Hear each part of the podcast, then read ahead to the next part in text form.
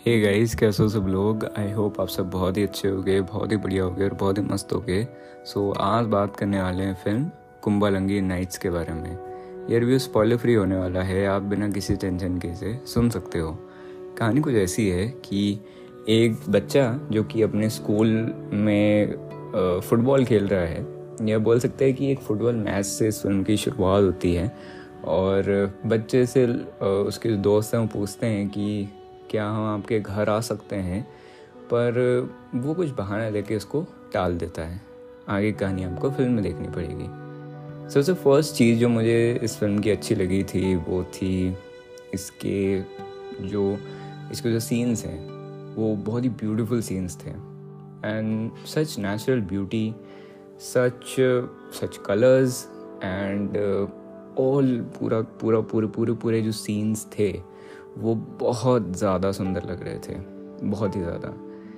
And जिस तरीके से और जैसे उनको कैप्चर करा है, जैसे उनको रिप्रेजेंट करा है, वो भी बहुत सही लग रहा था। ऐसा लग रहा था कि आप उन्हें बहुत बहुत टाइम तक जो है वो देख सकते हैं। एक बहुत ही पर्टिकुलर सीन है, जहाँ पे जो रात का सीन है, और वो उसमें जो है वो पानी भी है। सो so, वो पानी मतलब इन द सेंस की लेक है। सो so, वो वाला जो पर्टिकुलर सीन है वो बहुत ज़्यादा सुंदर लगता है देखने में एंड बहुत सही लगता है। सो so, एंड ऐसे कई सारे सीन्स हैं। फ़िल्म में जो है ब्यूटीफुल सीन्स की भरमार है। आपको बहुत सारे दिखेंगे। एंड कैमरा वर्क जो है वो भी मेरे को काफ़ी अच्छा लगा। Camera work was not only for दो सीन्स पर उन्होंने जैसे उसको कैप्चर करा है, और जो ब्यूटी बताई है, वो भी अच्छा लगा। सेटअप जो है वो उस फ़िल्म का मेरे को काफ़ी अच्छा लगा। एक फ़िल्म को जो है वो सपोर्ट करता है, और फ़िल्म को जो है वो अच्छे से इन टर्म्स ऑफ़ स्टोरी जो है वो सेटअप हेल्प करता है। उसके बाद में फ़िल्म के जो कैरेक्टर्स है, वो मेरे को काफ़ी अच्छे लगे। जैसे उनका इंट्रोडक्शन होता है, और जहाँ से उनकी जर्नी स्टार्ट होती है ऑफ़ अ कैरेक्टर वो देखने में एकदम जब आप अपनी जर्नी देखते हो सो so आपको ऑटोमेटिकली ऐसा लगता है कि वाह मैंने कुछ बहुत ही अच्छा विटनेस करा है।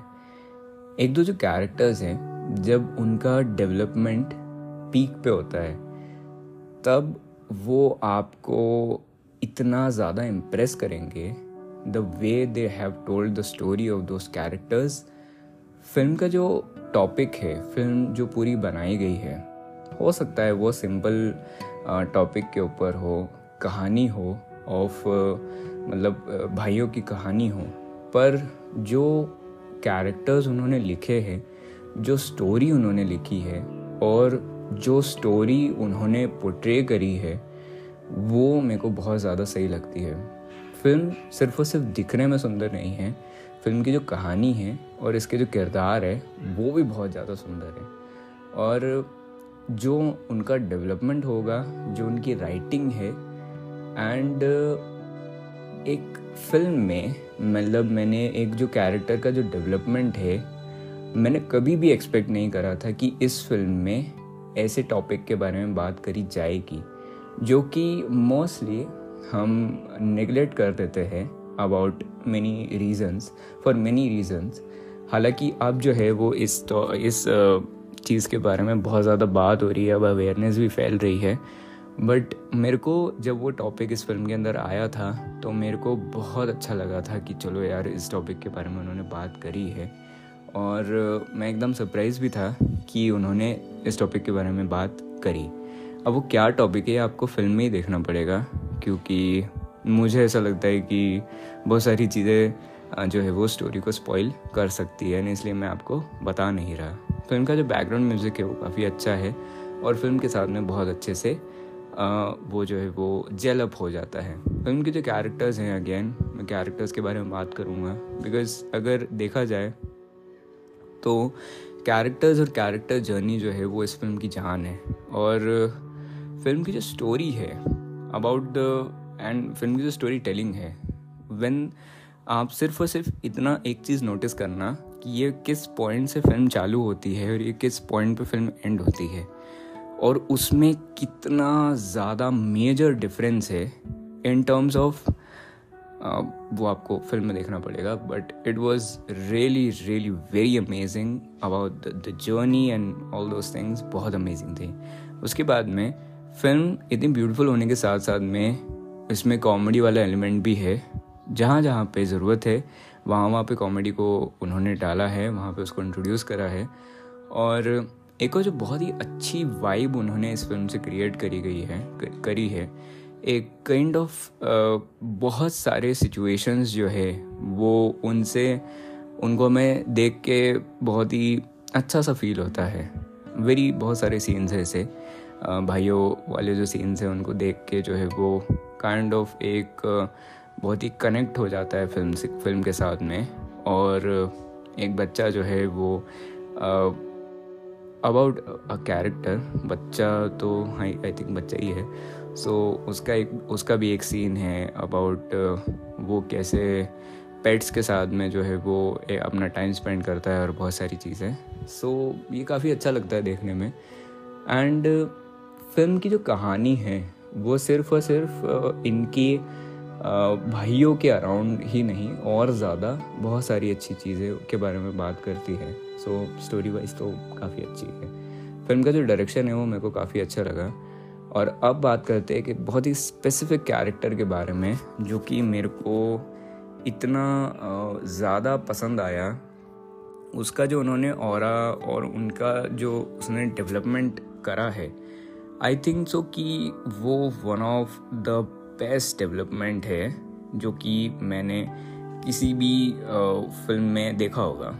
एंड उसमें उसमें जो बात ये थी कि ऐसी फ़िल्म जो कि इतनी सिंपली अपनी चीज़ों को बता रही है, अपने मैसेजेस को रिप्रेजेंट कर रही है, उसमें एक ऐसा कैरेक्टर ऐड करना तो मेरे को ऐसा लग रहा था कि शायद एक सम पॉइंट ऑफ़ टाइम पे वो फ़िल्म के अगेंस्ट जाएगा या फ़िल्म की जो लय है उससे ख़राब होगी.